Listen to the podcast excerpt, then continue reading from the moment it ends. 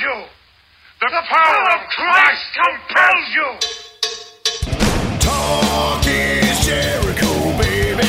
Talk is Jericho. Talk is Jericho, mama. Talk is me. All right, welcome to Talk is Jericho. It's the pod of thunder and rock and roll, and it is Halloween week here on Talk is Jericho.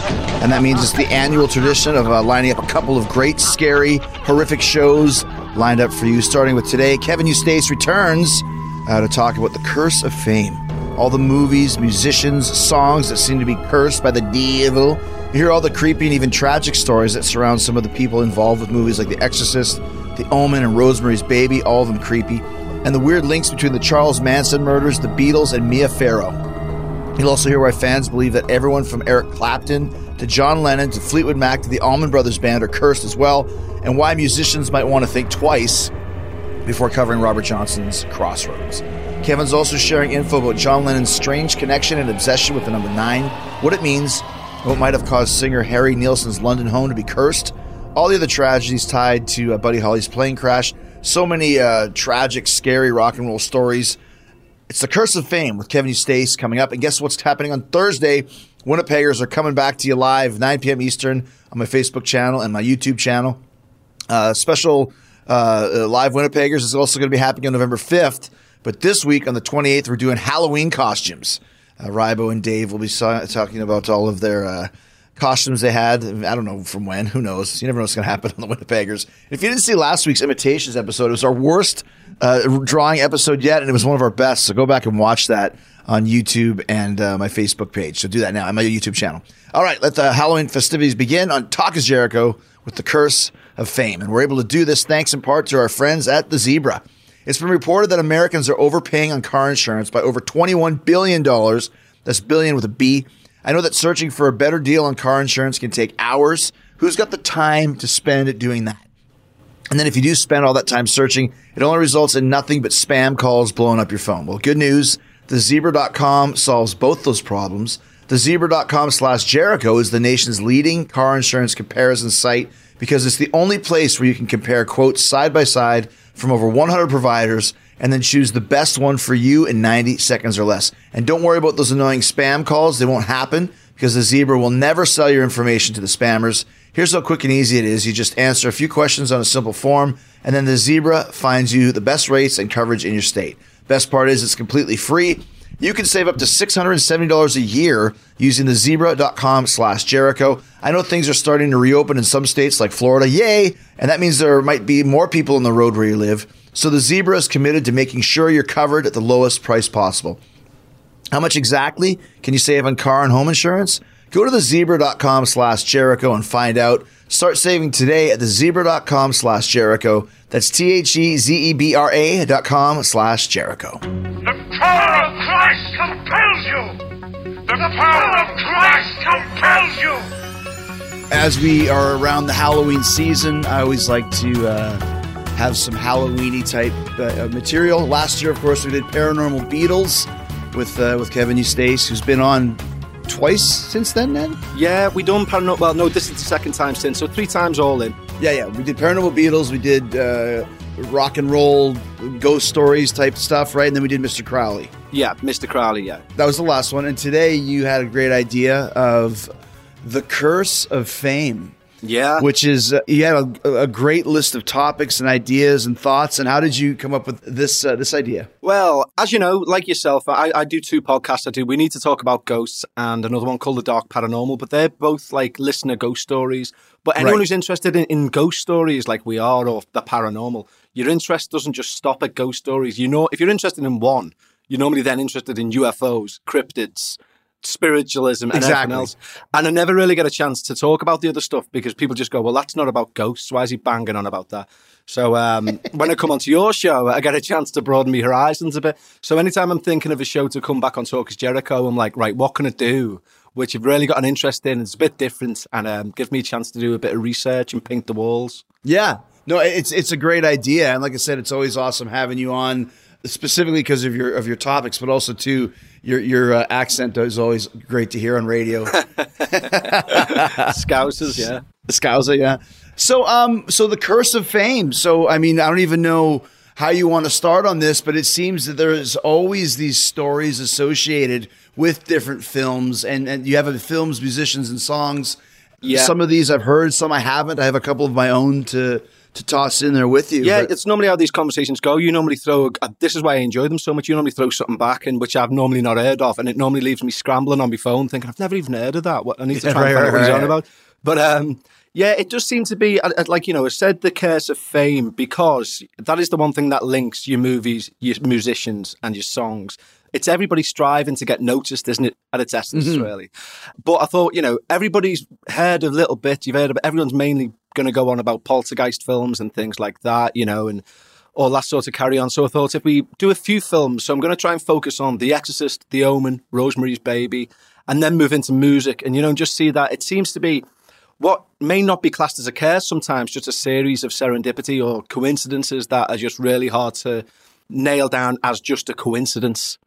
So I thought we'd start film-wise, you know, like The Exorcist for me is the one that puts the literal fear of God into me anytime that it's brought up or anytime I watch it. And it was obviously, it came out in 1974. It was based on a book by William Peter Blatty. So he based that on a real story about a guy, well, a boy, should I say, called Roland Doe, who his family were Lutheran, and the child started to show signs of possession. So they went and seen a Lutheran minister, and he said, I'll take him in, like I'll look after him and see if this still goes on in a religious setting. And it went worse, everything went ballistic. And he came back to the parents and said, I don't know what to tell you, but you go and see the Catholics. They know what to do. They deal with this sort of stuff. So Roland Doe went and had this, that's not his real name, obviously, but we don't know his real name. He went and had this exorcism, and it was written about, I think, in the Washington Post. And Peter Blatty was there and then said, I'm going to write a fictionalized version of this. And Roland then became Reagan from The Exorcist. And then that's the film we know. And it's always struck me as a massive, it's very rarely, I think, that something manages to break through into culture, if you like. And The Exorcist manages to do that massively. I remember I went out with a girl once, for example, and suggested that we watch The Exorcist in hers one night. And the mother would not allow the film to come into the house. It was on like VHS cassette. And she was like, no, it's not coming in. Because there was like, people have this sense that there's an evil attached even within the film. And I don't know, did you ever experience something similar, like in terms of your upbringing religious-wise? Well, I mean, it's something about those types of movies always scare me the most, because to me, they could be true. I mean, obviously, you know, serial killers and masked, you know, murderers and that sort of thing, anybody, you know, that could happen as well. But when you're talking about The Omen and The Exorcist and Rosemary's Baby, like if you have any type of religious knowledge or religious upbringing at all, you know that this stuff could be real. And so that's why even just the concept of The Exorcist is scary. And even to this day, like if you haven't seen that recently, anybody listening, watch it again. It's still fucking, it's just like The Omen. Like I watch The Omen yearly and it still creeps me out because it's just as relevant and just as scary today as it was in 1973. Yeah, completely. And there's certain, these are the sorts of things where, I mean, I'll go on to it now, so I'm not just waffling with you, but starting with The Exorcist, let's say, for example, and maybe look at some of the like serendipities and synchronicities within there. The people who were working on the film, for example, so there was a sound effects guy who was very skeptical about the whole situation, but even he, his name was Marceau Vercature, and even he said he felt like he was playing with something that he shouldn't be playing with. And they think he always felt like someone was watching him, and there was this sense of evil and being looked at on the set. But the best example of this sort of eeriness that goes within, and this is from the back of this tale, it seems to then dwell into the rest of these sort of films which dwell on Satan and the occult and stuff. And the guy who played Damien Karras, Jason Miller, he tells a story that when they were filming in Jesuit quarters, like an actual Jesuit training place, if you like. And he went to a restaurant nearby, and when he was in this restaurant after shooting one day, an old priest comes up to him and he opens his palm and puts in it a medallion of the Virgin Mary. And he says, do you know why I'm giving you this? And he says, no idea. And he says, have you ever heard about intervention? And Jason Miller says, no. And he said, well, it's a Gnostic concept from the 15th century, he says. But basic idea is, if you do anything about the devil, anything at all to reveal him as the trickster that he is, then he'll do whatever he can to try and stop you from unveiling him. And this medal will protect you from that intervention. So he's like, right, okay, bit weird, but thank you. And then they continue filming. And he goes, 3 days later, he's walking through the Jesuit quarters. And it's all, as you'd imagine, like catacombed and little sitting rooms off to the side, to the left and the right as you're walking down. And as he's walking down, in his peripheral vision, he catches something. And he's like, did I just? So he stops, goes back. And there's a casket laid out in this room. And when he goes in, looks in the casket, it's the priest that given him the medal 3 days before. And he just then dwells on this intervention, puts the literal fear of God into him, like, you know, with this idea of intervention that anytime you try and expose the devil, he'll come after you and try and stop you. Because, of course, that whole, the greatest thing the devil's ever done is make people believe he didn't exist line, as we all know. So, yeah, so that's the key idea that seems to carry into all these films, this idea of intervention of an evil dark force trying to stop this fictional films, if you like, getting made, but because of what they made display about the evil one himself. Well, it's interesting because as you were talking, I just Googled Exorcist movie curse, and there's a couple other ones here that we can discuss. Now, you said earlier about feeling weird, even just having, or the lady or wouldn't even allow you to bring the VHS into the house, right? So Billy Graham, the famous televangelist, said, the actual film is cursed, that playing it through a projector was an invitation for demonic possession. Wow. Yeah. You know? I mean, I can believe that from the evangelical side of things, you know. And the thing is, a lot of this, you know, I should have said at the start, everybody listening needs to take all of this with a massive bag of salt because, you know, a lot of it people will think, no way. Some of it you'll think that's too freaky and coincidental. But if you let it play in your mind, you know, it's not necessarily might be the devil that'll get you, but it'll be your own mental health that'll get you, I think. I think that's why people are quite against Ouija boards and stuff, you know. But well, it's just like even now, you know, in the pandemic, like if you sneeze or if you have like a slight sore throat just from being a human being, suddenly it's like, oh my gosh, like, you know, do I have it? Am I infected? You know, exactly, am I possessed? Yeah, well, that's totally right. Exactly. I mean, there was some of the like little weird bits obviously attached to the film where you could argue the intervention starts. So there were a number of deaths associated with the film. Jack McGowan, who played Burke Dennings, the director within the film, he finished filming and dropped dead a couple of weeks later of like complications, strangely, with the flu. Wow. Quite an apt time, yeah. So did the woman who played Karis's mother, Vasiliki Mariolis, she died before filming finished. I mean, she was quite elderly. So, and there's all these things you can look at both ways, you know. Sure. Another guy, there was a night watchman who was looking after the set, and he was only in his early 30s. He dropped dead of a heart attack while he was looking after the set. And then the set caught fire and everything burnt down. It delayed filming by about 6 weeks, except for the room where Reagan was in. That stayed fine. Of course. Like, the last sort of like little strange one, I mean, The Omen's got loads. I can't wait to crack on with that. But the last little strange one, Exorcist-wise, as a little side note, is when the premiere took place in Rome for the Italian premiere. Obviously, Rome's like arguably the most religious city or one of them in the world. The theatre where they were showing the film, it was next to a 400-year-old church. Nice day, lovely day. And as the day went on with the film due to play in the night, a storm rolled in out of nowhere. No, hadn't been predicted. It just rolled in. Massive thunderstorm, and lightning struck the crucifix on top of that church, causing it to fall into the piazza below and narrowly miss everyone who was queuing to get in for the film. So it's either the best publicity stunt of all time or it's just a coincidence, but you know. Well, and the last one, it says the actress that played Pazuzu, the voice, the demon, Mercedes McCambridge, was the victim of a horrific tragedy when her son murdered his wife and children before taking his own life. No way. See, I didn't find that one. Yeah. So once again, coincidence or not, but it's still pretty, pretty creepy when you consider all of these things, right? Yeah. Let's move on to one of my favorites, The Omen. There's a lot of creepy, tragic things surrounding the cast and crew of this movie as well. But before we talk about it, I can tell you pretty confidently that there don't appear to be any demonic possessions in my family. At least I haven't uncovered anything like that in my Ancestry DNA results. An Ancestry DNA test tells you where your ancestors are from, and Ancestry's billions of records and millions of family trees let you discover their personal stories. You might find a famous relative, a photo of your great-grandmother as a little girl, or maybe evidence of an exorcism. Whatever you discover, it's sure to change the whole way you look at your family history and yourself. After all, the story of your family is the story of you. And you can order that right now at Ancestry.com/Jericho. Ancestry can help you trace the path of your recent ancestors and learn how and why your family moved from place to place around the world. Researching your history is a fun activity for the whole family.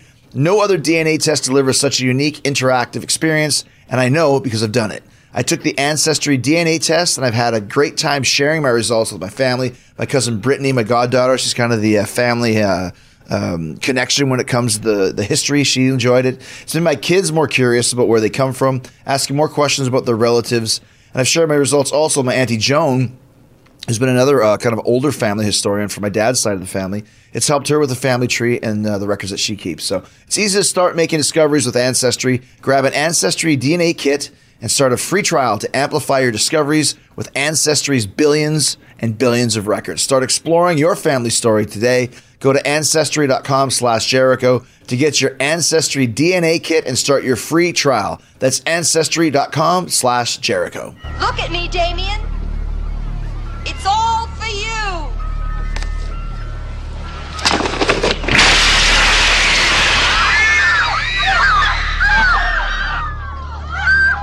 Well, let's move on to one of my favorites, which is The Omen. And like I mentioned to you earlier, I watch The Omen and The Omen 2 yearly.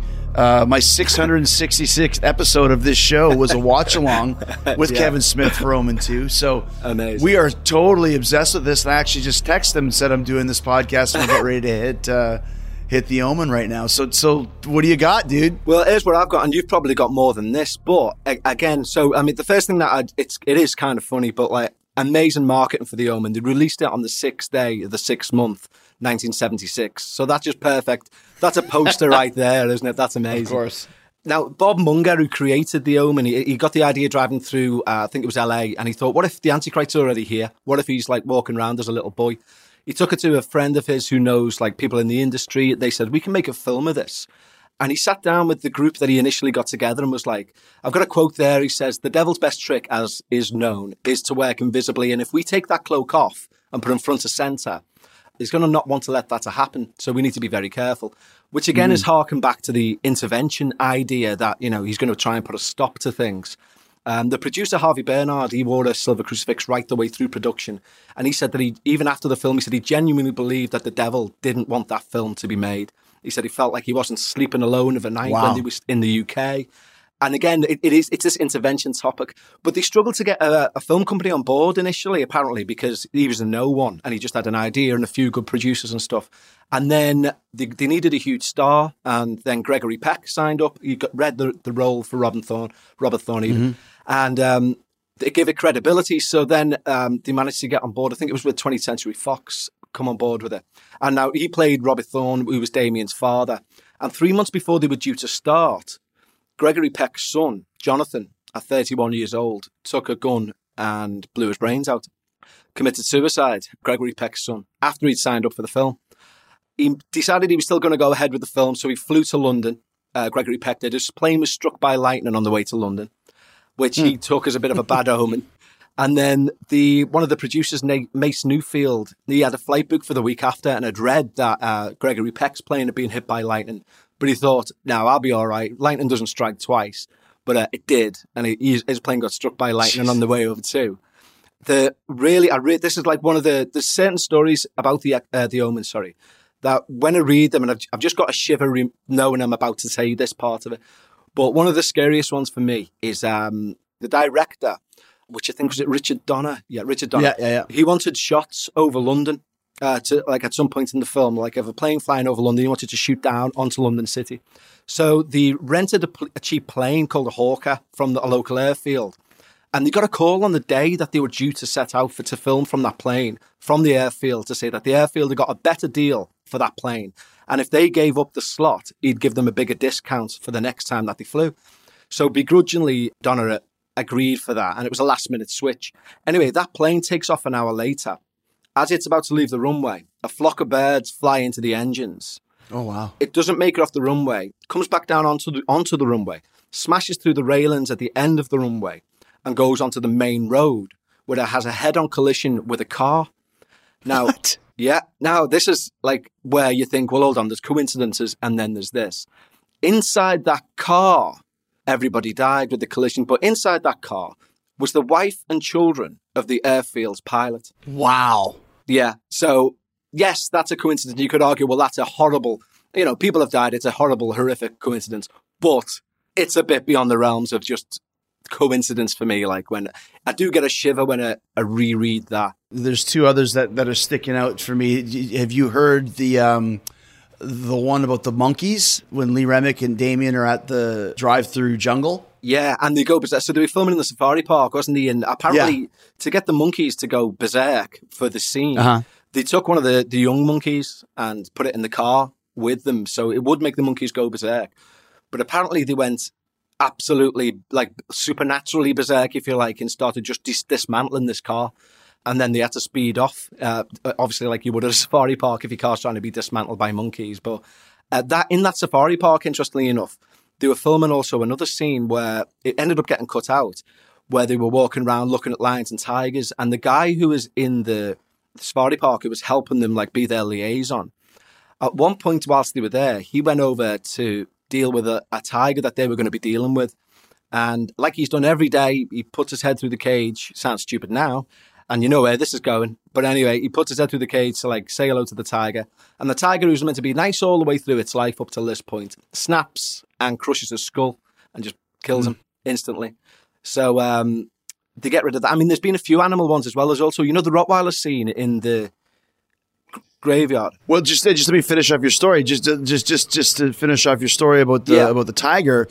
That was the trainer responsible for the baboons that attacked Damien. Really? The same guy? And he died the day after filming that scene with the tiger. Oh, my God. So there you go. Oh, my God. That's just it is beyond coincidence. I know, say take it with a pinch of salt, but bloody hell. So were you talking about the Rottweilers? Oh, sorry, yeah. So the stunt man who was in the Rottweiler scene, you know, where the Rottweilers go crazy. Mm-hmm. The stunt man who was acting with that in that one, I got a strange feeling, and he said, you know what, I'm not comfortable. I want to double up what I'd normally have for this Rottweiler scene. So he got doubled up on his padding, and he still wasn't happy. He said, no, you know what, also put like a sheet of steel in the arms. He's like, 'cause I don't feel good. So they did. He doubled it up, put a sheet of steel in, went through the scene because he then thought he'd be safe.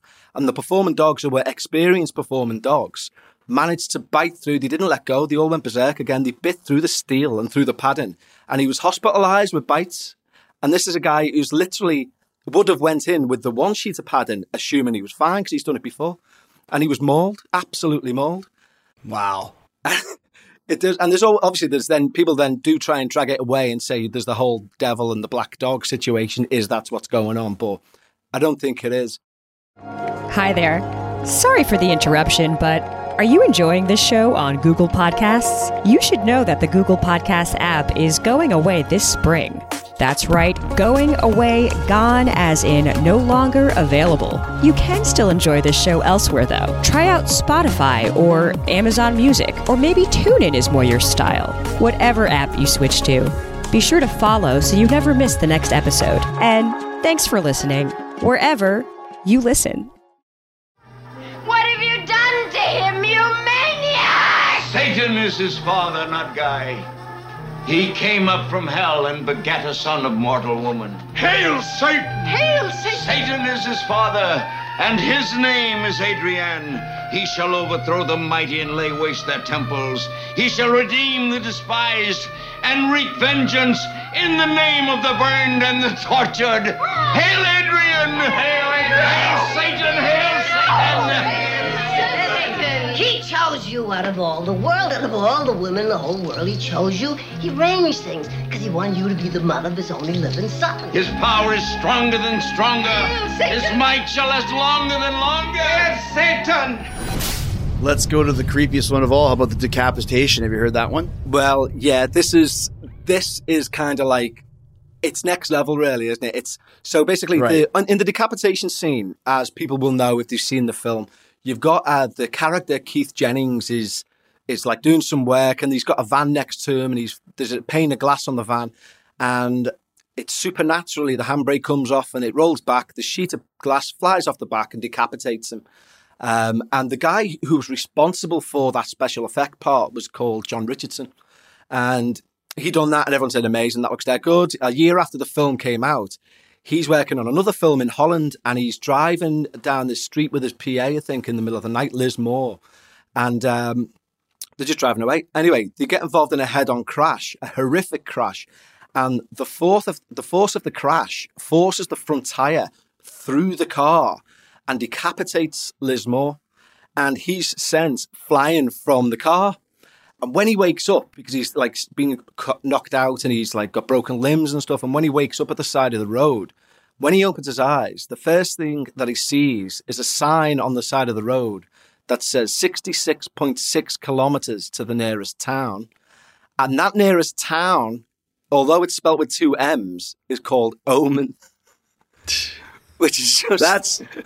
That's insane, man. It really is, isn't it? It's next level, like. It's just absolutely beyond. There was, you know what? There was another one that I stumbled upon, like, sort of last minute. Wow. There was a guy called Alf Joint, who was the stuntman. You know the scene where Mrs. Thorne, Catherine Thorne, is thrown from the hospital window and she lands on the ambulance. Well, the guy who done that stunt is called Alf Joint, and he'd done a similar stunt a year later. He was working on Bridge Too Far, and in this particular scene, he had to do a very similar stunt where he jumps from a roof into the airbags on the floor. He's done it hundreds of times before, and on the video footage of when he does this jump, he seems to twist awkwardly at the last minute. He misses the airbags and he's rushed to hospital in intensive care. And when he comes to, he's really angry. And the first thing you want to know is who pushed him, because he said he's done that stunt over and over again and he knows what he's doing with it. But he says he was pushed at the last minute. And they show him the footage and the nearest person to you is 10 meters away. And it just shook him but they can see him physically be pushed as well. And then there's also the intervention part, he'll try and stop what you're doing. There's loads during the filming part, which is just amazing. It's because all the crew and the cast got freaked out with everything that was going on. So they're like, I don't want to do it. So much so that, the infamous scene where Lee Remick is, Damien goes past on the tricycle and knocks her off the stool and she falls over the balcony. That was meant to be filmed with a free fall and harness.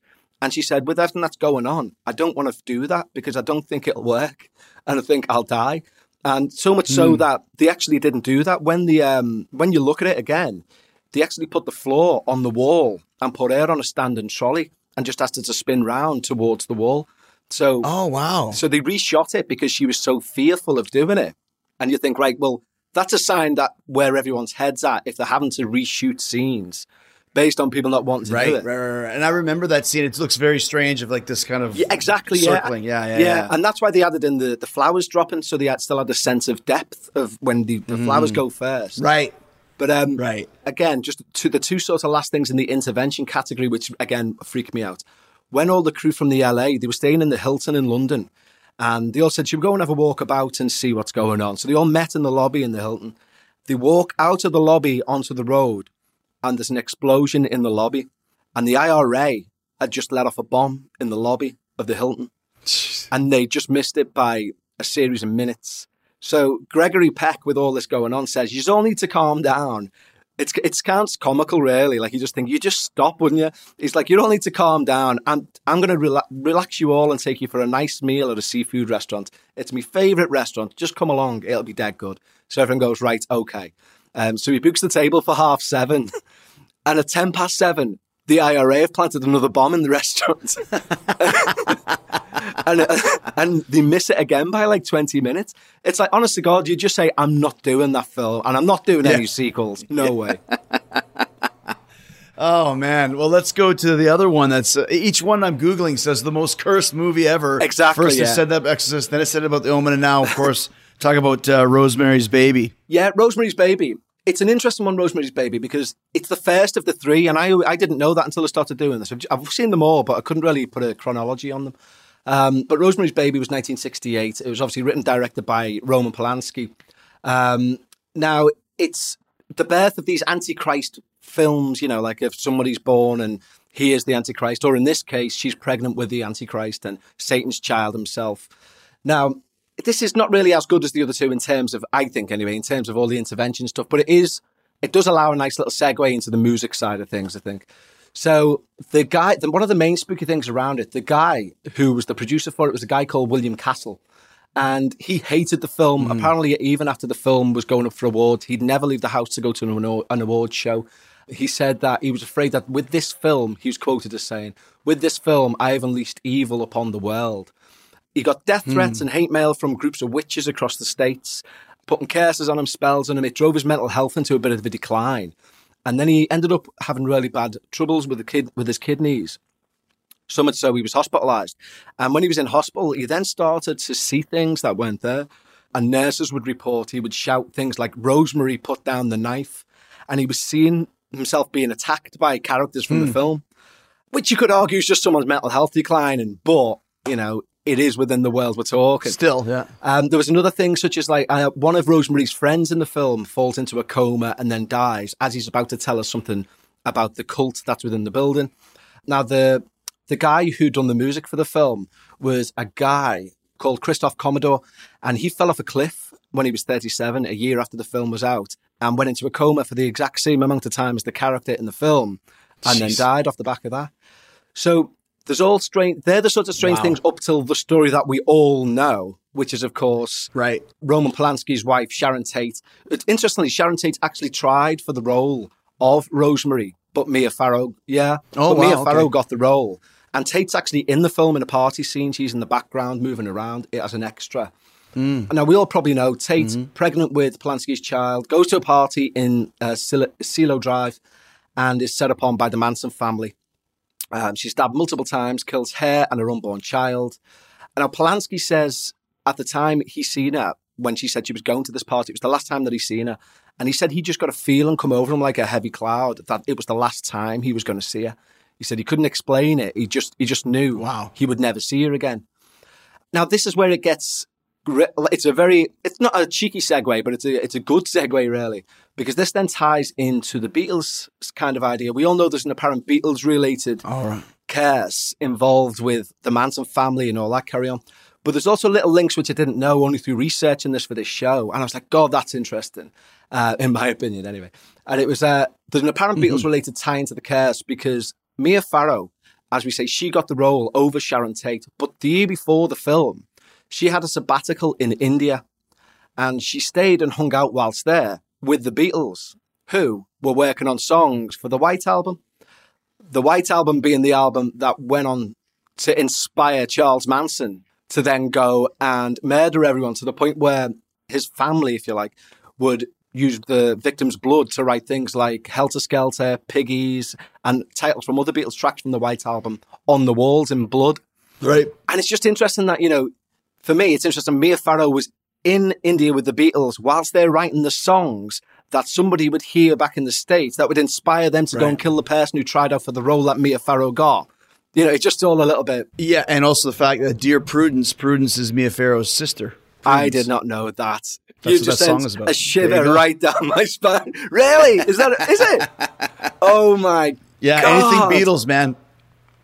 No, but that's really interesting when you point that out. Yeah, Mia Farrow was starring in the movie. She was with the Maharishi with the Beatles as they were writing the song that inspired Charles Manson to go and kill the person who failed to get that role. But obviously, the one that we all definitely know about the Beatles and Rosemary's Baby is that the Bramford building where Rosemary's Baby's filmed is in fact the Dakota building where John Lennon was shot.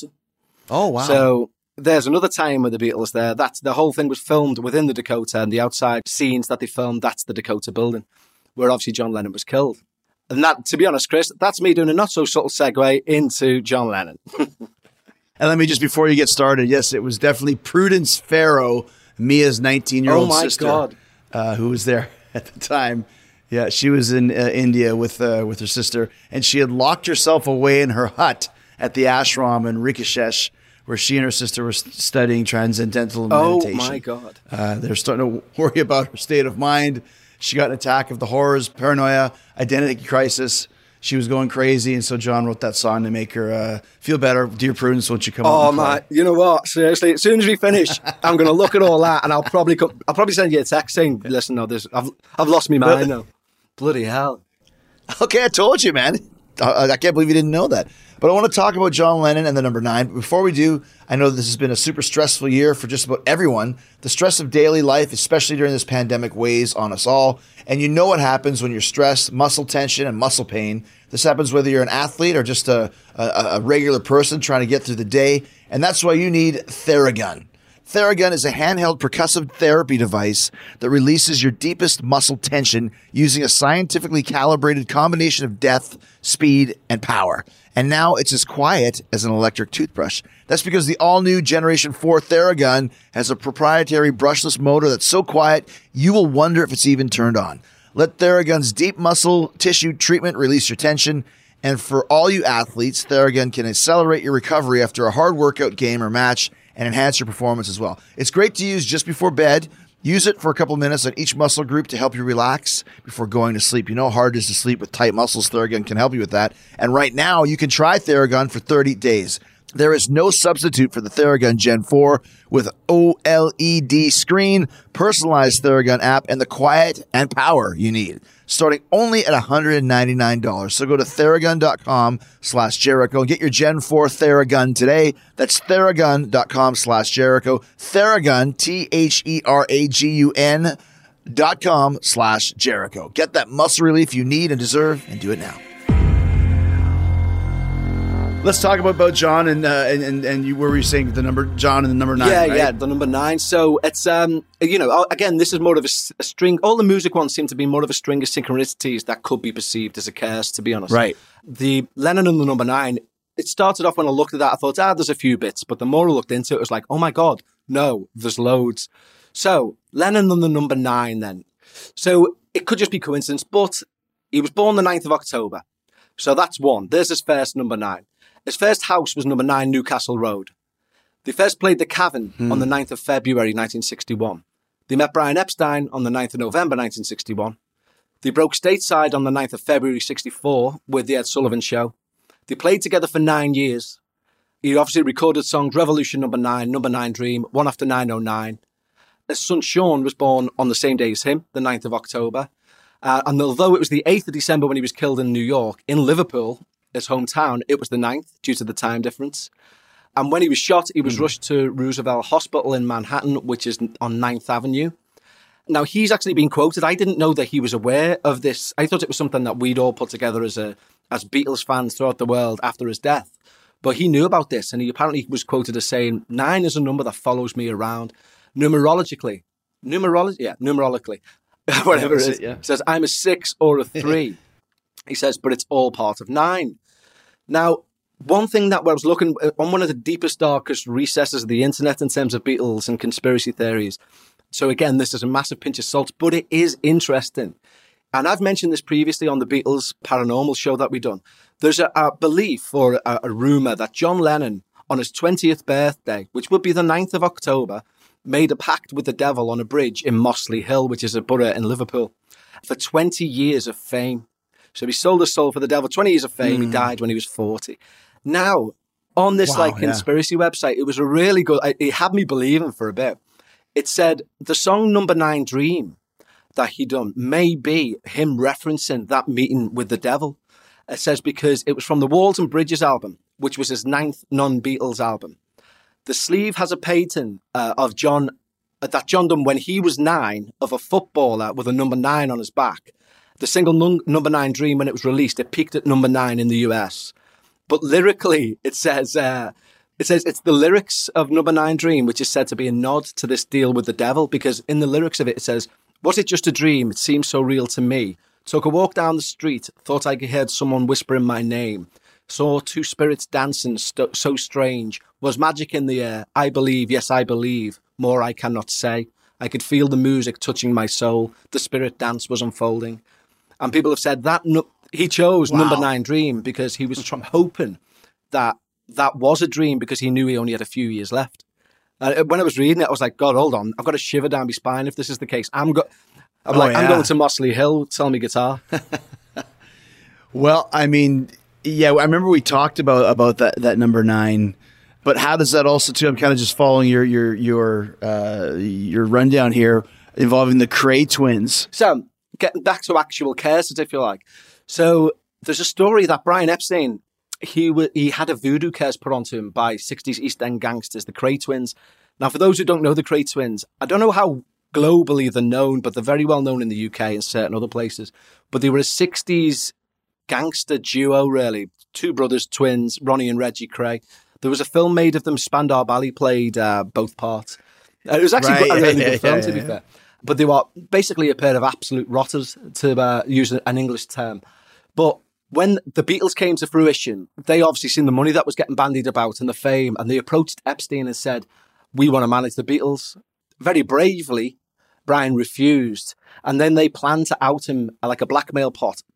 They planned to out him as being gay.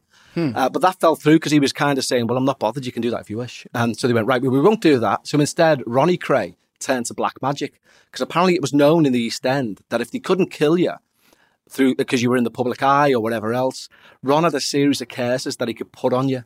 And he involved in black magic, and some of them would be wrapping snakes around himself while he stomped and said curses.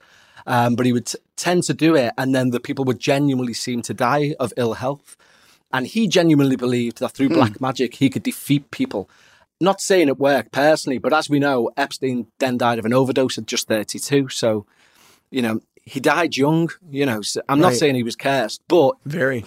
It's arguably coincidental. Especially with the craze. Just rotters. Just a pair of rotters, mate. That's all they are.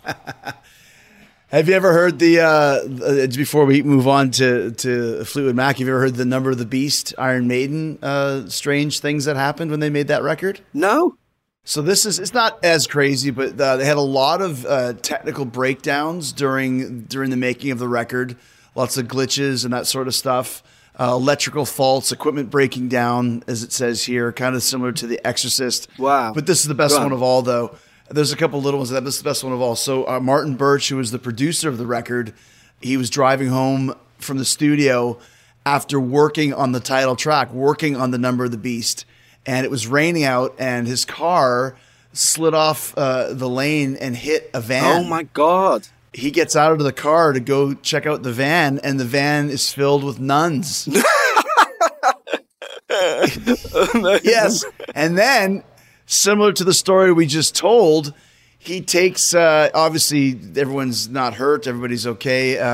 And some dude that was driving the van begins to pray for Martin Birch, thanking God for sparing him for further harm.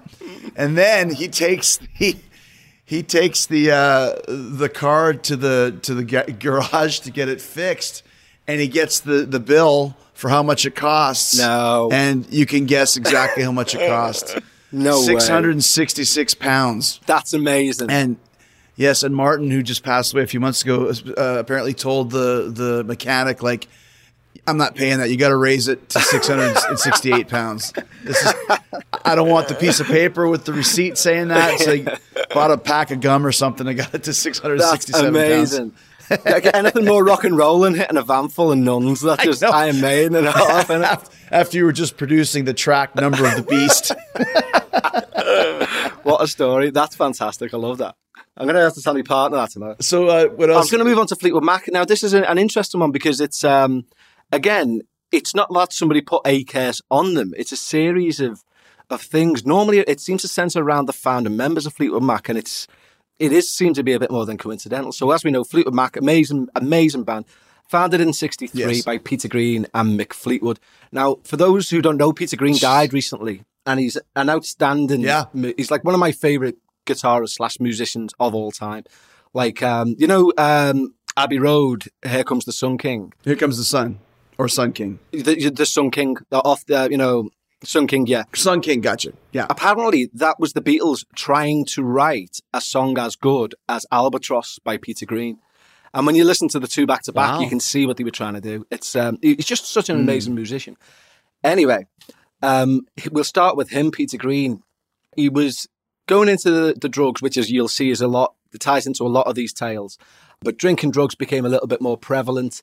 And he started to dabble in LSD a bit, but he was still compos mentis, still writing amazing music. They go on tour to Munich, and he gets in with these people who give him impure LSD. And by all accounts, they don't just like give him a tab of LSD. They pour the liquid LSD into his drink, by all accounts. and he never really comes back. He gets drug-induced schizophrenia. He doesn't cut his fingernails. He leaves the band. He gives all his money away. And he ends up like institutionalized, and that's him gone from the band. And he's the founding member. So that's him. You could argue, well, he's had his fair share of bad luck there. One of the people who joined the band when Peter and Mick Fleetwood started, it was Jeremy Spencer, again, an original member. Now, he took some mescaline on a US tour. It all seems to do with mind-altering drugs as well, which is interesting. He took some mescaline on a US tour. He started having premonitions about the rest of the tour, specifically the LA leg, and he was like very anxious about it and saying, I think we cut it out. I don't want to do it. We'll just skip LA. We'll move on to the next town. And on arrival, he says to Mick Fleetwood, I'm just going to buy a magazine when they check into the hotel. So Mick Fleetwood says, okay, sound, see you later. And then he disappears. He's never seen again. He joins apparently a religious cult, and he's still in that cult today. He just walks out prior to the LA gig and he joins this religious cult. That was it. So that's another guitarist down. Then they had Danny Kerwin, and he was an amazing, very talented, joined them very young, I think about 17, maybe 18, amazing guitarist. And he slowly started to unravel. Again, drugs and drink played a huge part in it. And one day, again on a US tour, he's just tuning his guitar backstage. He has a full-on breakdown, starts laying into his guitar with his bare fists till his hands are cut open, flings his guitar across the room and walks out, stopping only to continuously headbutt a wall until someone has to pull him off and his head's pouring with blood. And then he spends the rest of that gig off stage in the crowd booing the band with blood. It's the ultimate trolling, isn't it? And then he sadly ended up homeless. And then the last one's very recently, Bob Welch, who then filled in, I think, for Danny Kerwin, or he was there around Danny Kerwin's time. He lost the use of his legs due to surgery, and he was told recently that he'd never walk again. And about, I think it was possibly this year at some point, he committed suicide, blew his brains out. And then the last curse was Lindsey Buckingham getting kicked out of Fleetwood Mac because Stevie Nicks told everyone that he's her or him, so he got axed from that one too. So yeah. I mean, to be honest, I was although I preferred Peter Green's Fleetwood Mac, I was all right with that because I'm a big Neil Finn fan as well, and Neil Finn stepped in to replace him. So I saw that gig; he actually did really good. It was a good replacement. He's great. Yeah, and they play some crowded out stuff as well. So if you ever see them, I'll get to see them there. Like I did once see Velvet Revolver with Scott Weiland singing, and I was like, "This is Guns N' Roses and Stone Temple Pilots. This is amazing." Exactly, it's just that good.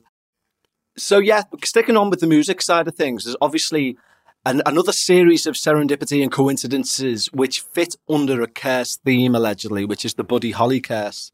Now, this seems to be, to me, more, not necessarily a curse, but more a lot of people who have had a lot of unfortunate circumstances who are associated with Buddy Holly, as opposed to an actual curse that's been put on someone. And there's a list of these, like we know that in 1959, February, his plane crashed, killing him, Richie Valens and the Big Bopper, and they were all going on this rock and roll tour.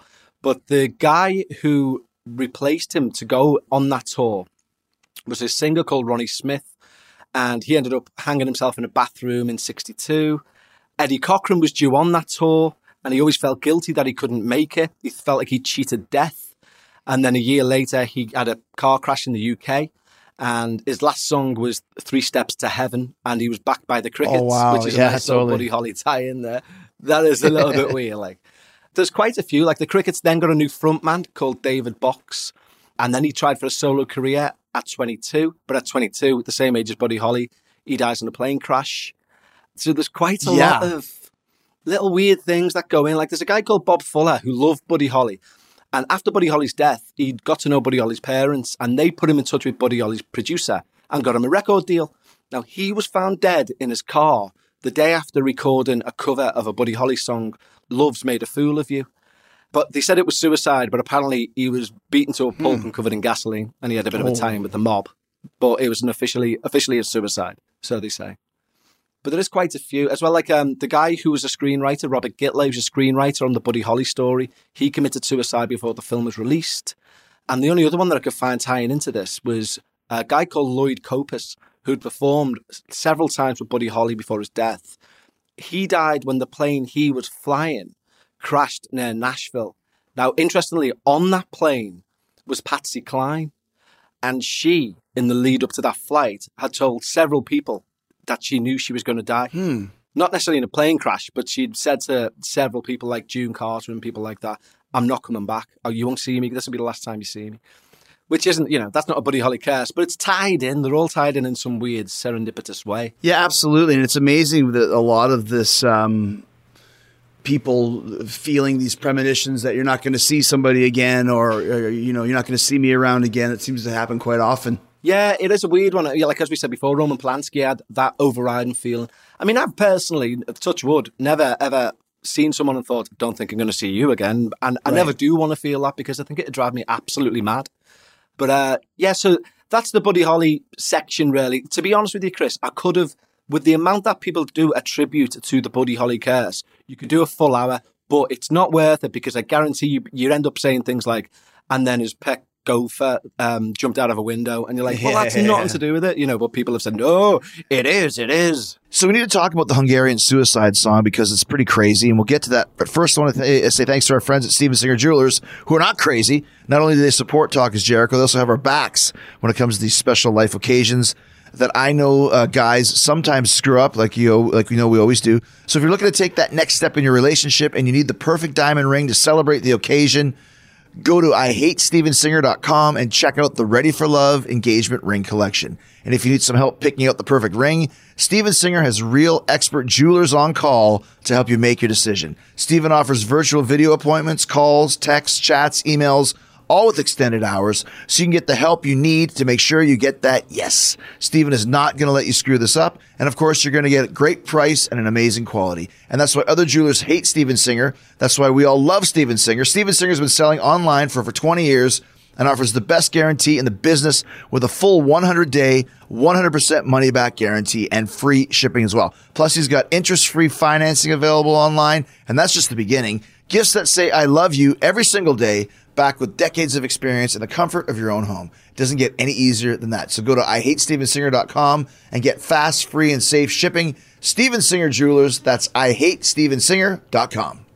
Talk is Jericho, also sponsored by NHTSA. It can be a little frustrating, especially if you're in a hurry or running late, to find yourself at a railway crossing waiting for a train. And if the signals are going and the train's not even there yet, you may feel tempted to try and sneak across the tracks. Well, don't do that ever. Because to the naked eye, trains often appear to be further away and moving slower than they really are. And remember this, they cannot stop quickly. Even if the engineer hits the emergency brakes right away, it can take a train over a mile to stop. Think about that, over 1 mile to stop. By that time, it's too late, and the result is a potentially deadly crash. The point is, you can never know how quickly the train will arrive. The train can't stop quickly. Even if it sees you, it could end in serious disaster. If the signals are on, the train is on its way, and you just need to remember one thing. Stop, because trains can't. Well, let's talk about the Hungarian Suicide song. This is cool. I say cool, but you know, eerie. And this is one of the ones you do. You need. It is eerie and creepy, yeah, but in a cool way. But obviously a very touchy subject as well. So there's a song called "Gloomy Sunday," and it's known as the Hungarian Suicide song. Now, it was first written by a Hungarian pianist called Rezzo Serez in 1933, and it was originally entitled The World is Ending, and he wrote this melancholy lament about war and about the absolute banality of war, and the final bit was a prayer about the horrors which man has brought into the world. Now, the English version with the lyrics as we now know them was first done by Hal Kemp in 1936 and gave it its name that we call it today, Gloomy Sunday.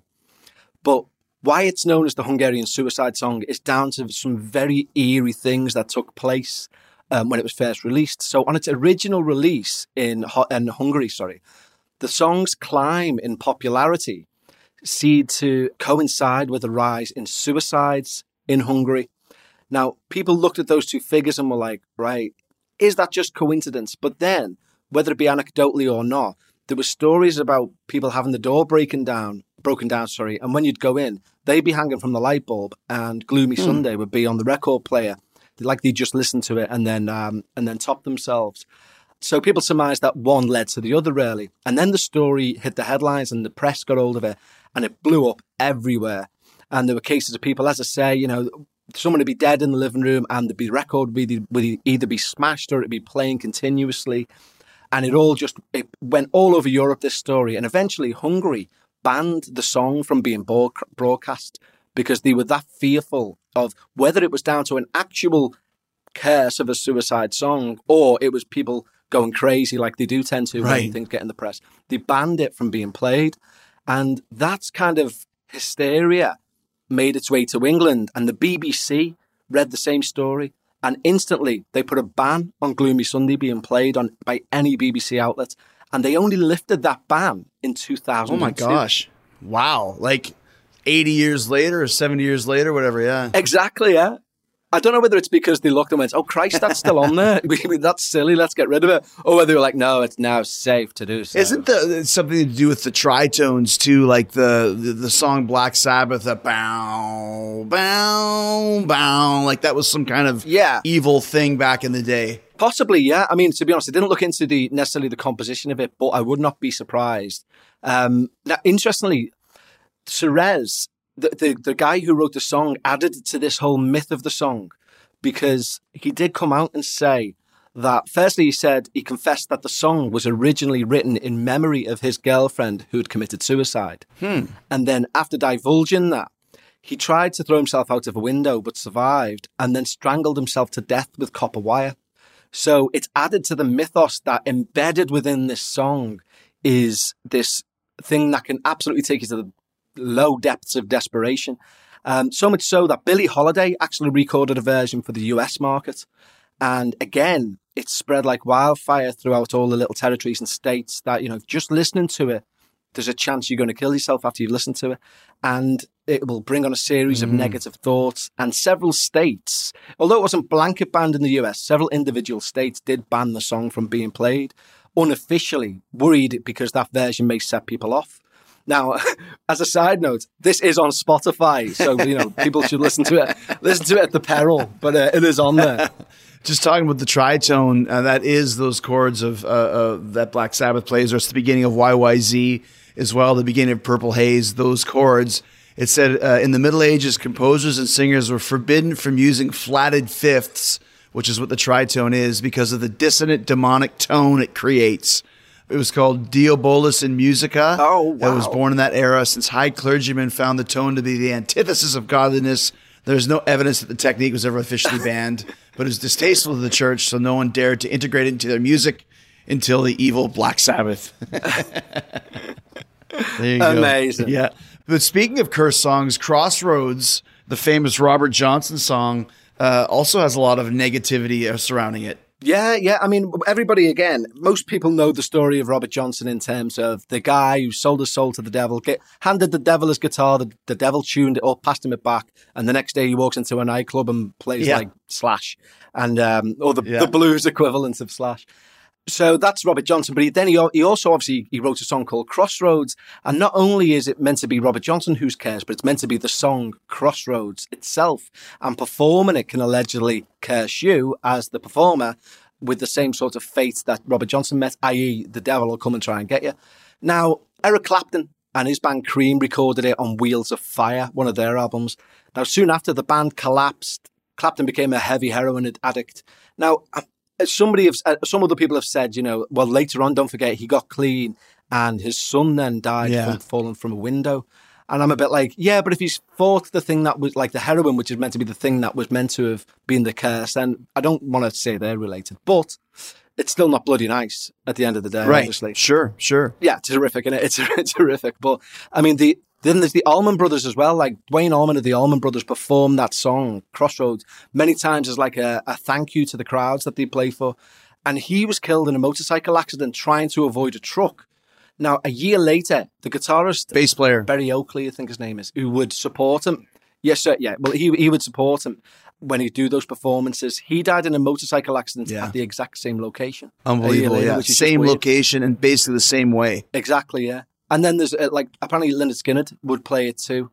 And then, of course, they had the plane crash. Wow. So I don't know. You know, again, get out that massive bag of salt. Well, yeah. And Skynyrd has a whole shitload too. That's a whole other show. Not just the crash, but there's subsequent years afterwards. So, you know, like you said, if that started with Robert Johnson selling his soul to the devil, I would say anybody listening, don't cover Crossroads and don't listen to Gloomy Sunday.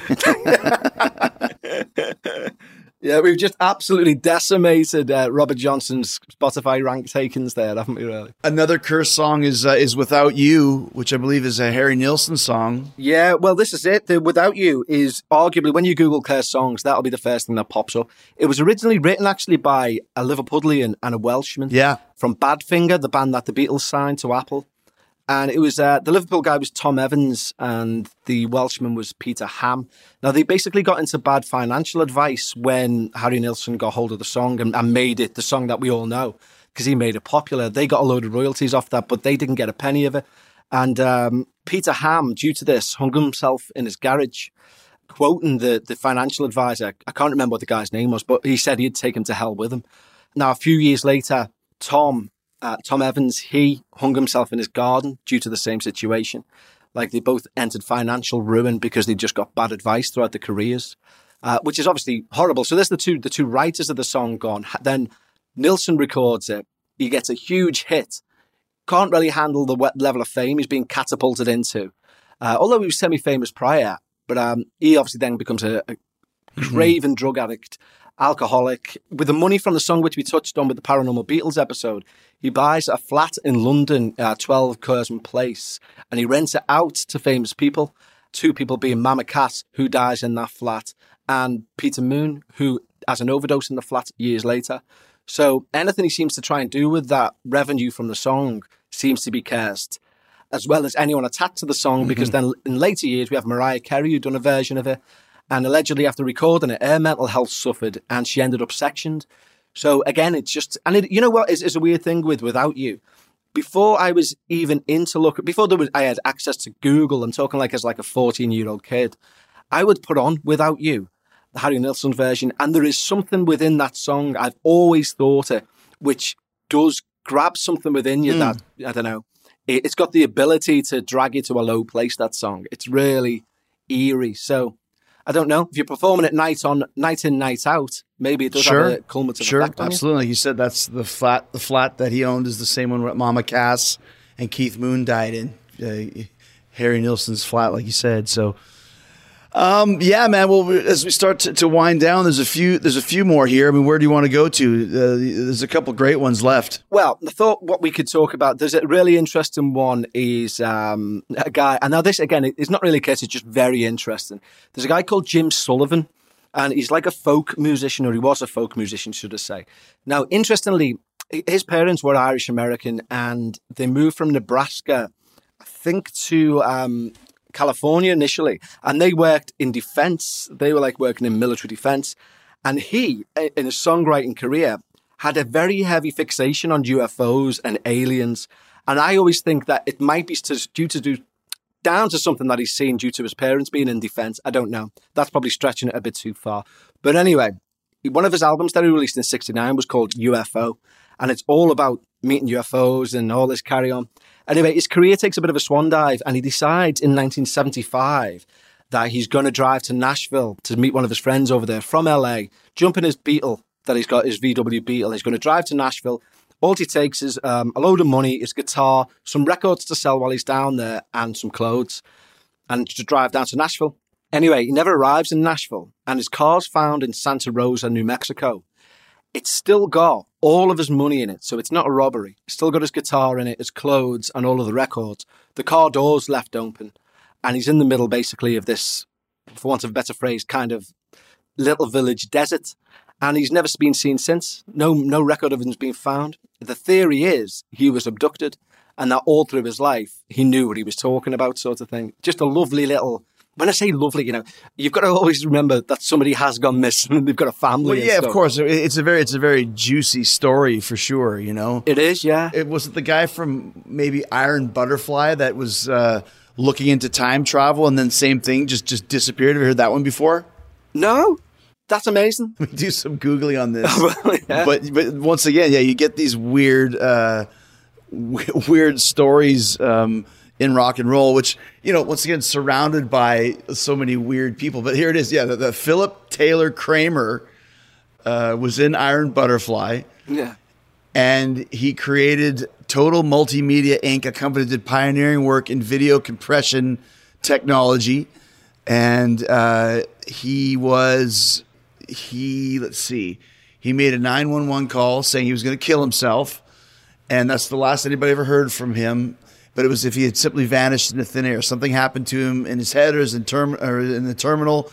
They found his van spotted at the bottom of a Malibu ravine by hikers in a canyon and ruled a possible suicide, but they never found him. And he had been working on a revolutionary method of transporting information and matter through space. His father remained unconvinced his death was a suicide. Taylor told me a long time before there were people giving him problems. They wanted the technology. Several of them had threatened him. He said, if I ever say I'm going to kill myself, don't believe it. I'm going to be needing help. So there you go. I love that. What you do? Well, I'm in Iron Butterfly. I've never heard of it. Oh, well, maybe you've heard of my Time Machine. Exactly. Amazing. So, yeah, there you go. Once again, time machines and alien abductions and all this other stuff. Yeah, I mean, once again, rock and roll is such a strange collection of characters as it is that all of these stories, like you said, take them with a grain of sugar, a grain of salt, but it sure makes it interesting. You know, like we would never be talking about Jim Sullivan if he hadn't possibly been abducted by a UFO. Well, this is it. I know I've listened to that UFO album and it's quite good. It's like Tim Hardin in places. It's relatively decent, but I would never have listened to that album if not for being interested in UFOs. And I'm sure that wherever he is, God rest his soul, or if he's in space, I don't know. But, you know, I'm sure that like, I don't know whether he'd be pleased or not about that. If it's like, no, you should listen to me music because I'm great, not because you think I'm on Venus. Let's tell one more story about the curse of Bone Thugs and Harmony. So Bone Thugs and Harmony is an interesting one. So it's not a long one, if I'm being perfectly honest. Yeah, it's just a little addendum. But it ties in. I got this actually from a very strange website, so this needs the whole bag of salt. But basically, do you recall Bone Thugs and Harmony had a song called Crossroads? Which was meet you at the crossroads, sort of thing. I mean, and it sounds just like that. It's that good. But the guy who was putting through a lot of the Crossroads things that didn't make any sense about it being cursed. He was saying that there's an argument that Bone Thugs and Harmony, they have a song called Crossroads, albeit not the Robert Johnson version, but they apparently used a Ouija board at the start of their career to divine or as divination to see if they'd be successful.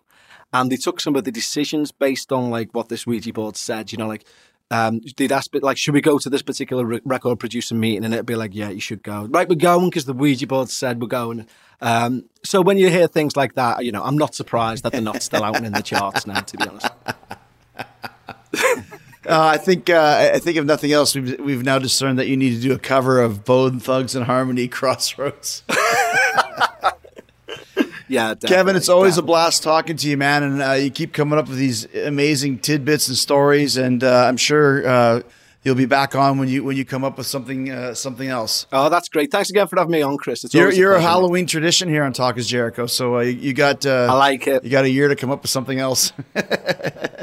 Oh, I'll do it. Don't worry. Cheers, man. Thanks, dude. Thanks, Chris. See you now.